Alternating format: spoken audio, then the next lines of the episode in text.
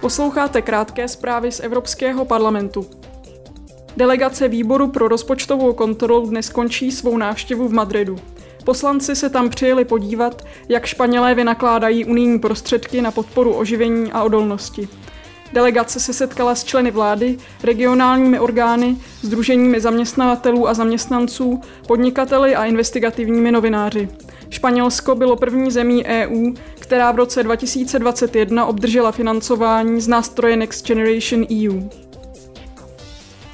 Madrid navštívila rovněž delegace výboru pro práva žen a rovnost pohlaví.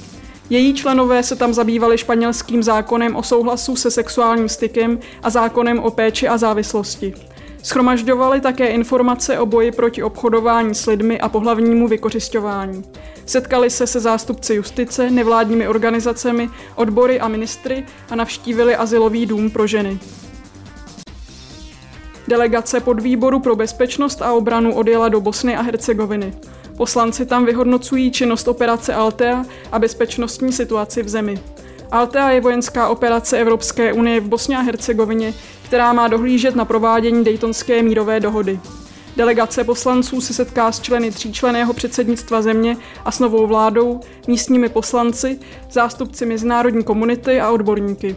Pracovní cesta bude ukončena zítra.